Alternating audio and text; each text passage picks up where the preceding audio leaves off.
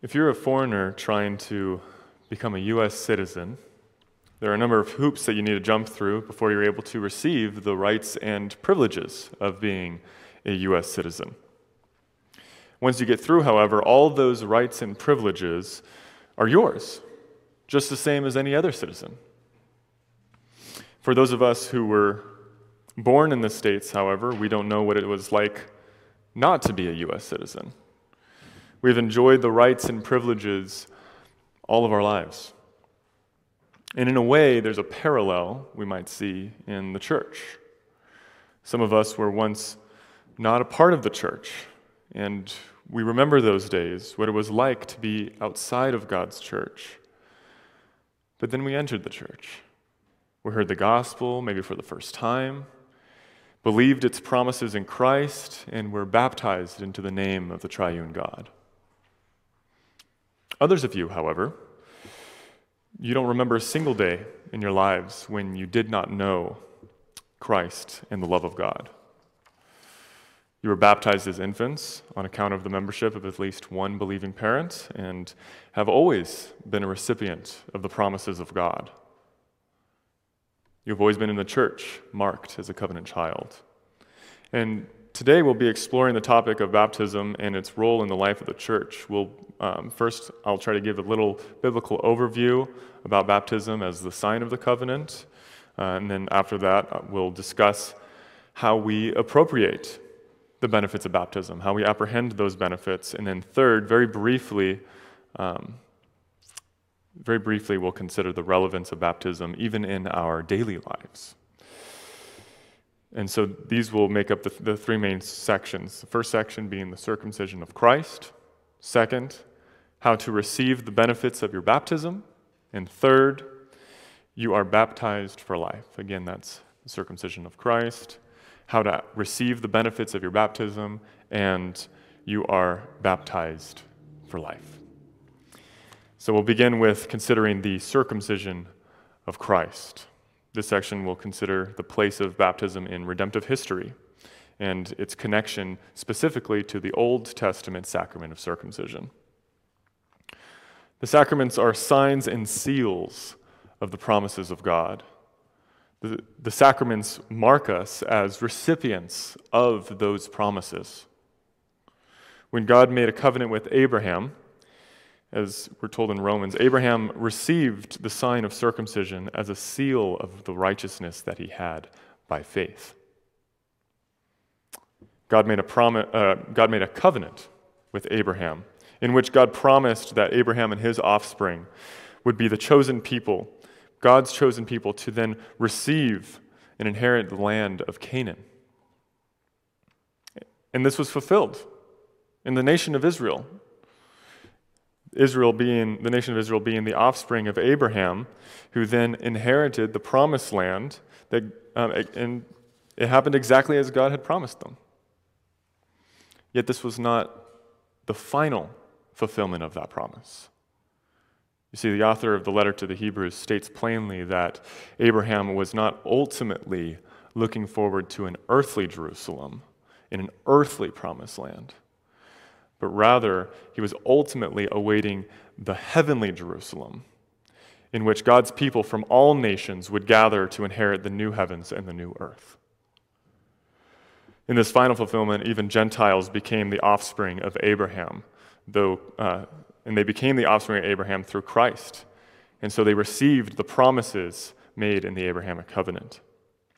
This Paul states directly when he says, and if you are Christ's, then you are Abraham's offspring, heirs according to the promise. God, made, uh, God might have promised Abraham a people and a land and sealed it with the sign of circumcision, but you might, some might wonder well, what exactly did circumcision seal to the believer? The sign and a seal, but what did circumcision seal? Well, put rather simply, circumcision sealed both justification and sanctification to those who received it by faith.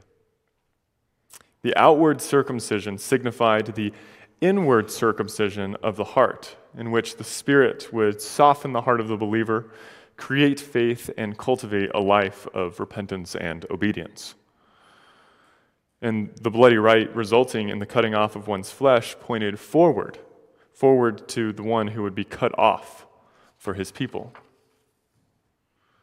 Now, circumcision itself wasn't a sacrifice per se, but it did belong to the period of history in which blood rites pointed forward to the final shedding of blood in Jesus Christ, who won righteousness, forgiveness of sins, and eternal life for all of those who would receive it by faith. Though the blood rites and sacrifices ended with the fulfillment of the old covenant in Christ, these promises themselves didn't go away. In fact, the substance of the Abrahamic covenant continued and is shared with the new covenant inaugurated by Christ. After all, Paul tells the Galatians, he says, The law, meaning the old covenant under Moses, which came 430 years afterwards, does not annul the Abrahamic covenant previously ratified by God so as to make the promise void. Though the, though the Mosaic covenant passed away in Christ, the Abrahamic covenant and all of its promises are actually continued into the new covenant. And this might, might lead someone to ask well, okay, if the Abrahamic covenant is substantially the same as the new covenant that we're in now, should we then continue the practice of circumcision as the sign and seal of the new covenant? And Paul answers this. He, he answers this even when he says, In Christ Jesus, um, in Christ Jesus, neither circumcision nor uncircumcision counts for anything. So the answer is no. Circumcision itself is not the sign and seal of the new covenant. And this is what our confession states when it says that Christ, by his shed blood, put an end to every other shedding of blood, and that he abolished circumcision. Our confession then goes on to name the sign and seal that Christ instituted in the place of circumcision. And that, that new sign and seal is Christian baptism. The text we read today makes this connection between circumcision and baptism plain. Um, we read in verses 11 and 12 in him also you were circumcised with a circumcision made without hands, by putting off the body of the flesh, by the circumcision of Christ, having been buried with him in baptism, in which you were also raised with him through faith in the powerful working of God. Paul calls baptism the circumcision of Christ because baptism has now replaced circumcision as a sign and seal of the Abrahamic promises in the new covenant. Instead of pointing forward to the bloody sacrifice of Christ, baptism now pictures the washing away of sins by the blood of Christ, which the Holy Spirit does inwardly.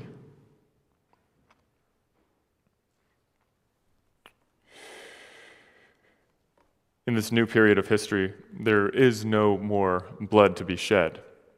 But the promises that God will gather for himself a people, namely his church, and will bless them with righteousness and the forgiveness of sins in Christ, and will deliver them into the promised land that is heaven. You see, these promises still remain today. Therefore, since the Abrahamic covenant has not been abolished, nor its promises, now it might be a good idea to ask okay, who are included in this covenant? To whom are the promises of God given? When God made a covenant with Abraham and gave him the sign of circumcision, he told him, and we can read this in Genesis 17, This is my covenant which you shall keep between me and you and your offspring after you. Every male among you shall be circumcised. The answer is just as the promises were for Abraham and his offspring, and are now for believers and their children, so too, the sign and seal that we now have, baptism, this is the new sign of the covenant for both believers and for their children. And it is commonly said, pointed out that, well, the Bible doesn't explicitly say, baptize your babies, at least not in those words. And that's true. It's also often pointed out that it doesn't say explicitly in these words, do not baptize your babies. However, though the command to baptize children is not explicit in that specific way, it comes very close to being explicit. Some might even say explicit. You see, when speaking to a people, a Jewish people, who have always included their children in the covenant, when Peter says at Pentecost, Repent and be baptized, every one of you, in the name of Jesus Christ for the forgiveness of your sins, and you will receive the gift of the Holy Spirit. For the promise is for you and for your children, and for all who are far off, everyone whom the Lord our God calls to himself. You see, you have to consider what the crowd was just told, this Jewish, predominantly Jewish crowd. The promises for you and for your children. You see, this is Abrahamic language spoken to the sons of Abraham, and they would have recognized it as Abrahamic language. Therefore, because the ultimate promises of the Abrahamic covenant continue into the new covenant, and because the sons of uh, Abraham and their children were the recipients of these promises, all believers in Christ and their children all who would be included into the covenant community are to receive the sign and seal of the covenant baptism. For those who would exclude the covenant children born to believers, to put it simply, the burden of proof is on them. Unless the New Testament were to explicitly state in, in those sorts of words, do not, it seems natural, even right, to understand Peter's application of baptism to believers and their children to mean exactly that. And so, having covered that overview, let's now consider how to receive the benefits of your baptism in this next, next section. Just as, the circum, just as circumcision, or sorry, just like circumcision, baptism is a sign and seal of a twofold benefit justification, and sanctification. Baptism signifies the once for all cleansing of our souls uh, of sin by the blood of Jesus Christ. And it signifies the transformative inward work of the Holy Spirit, making us increasingly more like Christ outwardly. However, baptism by itself does not actualize these promises. And this might re- lead someone to ask, well, then how then do you receive the promises signified in baptism? Now, first of all, we want to be careful not to separate the sign of baptism from the inward washing that it signifies. To receive baptism is, in fact, to receive the promises of baptism. Now, nevertheless, though baptism marks Christians, even infants, as recipients of God's promises, they appropriate and apprehend those benefits by faith and by faith alone.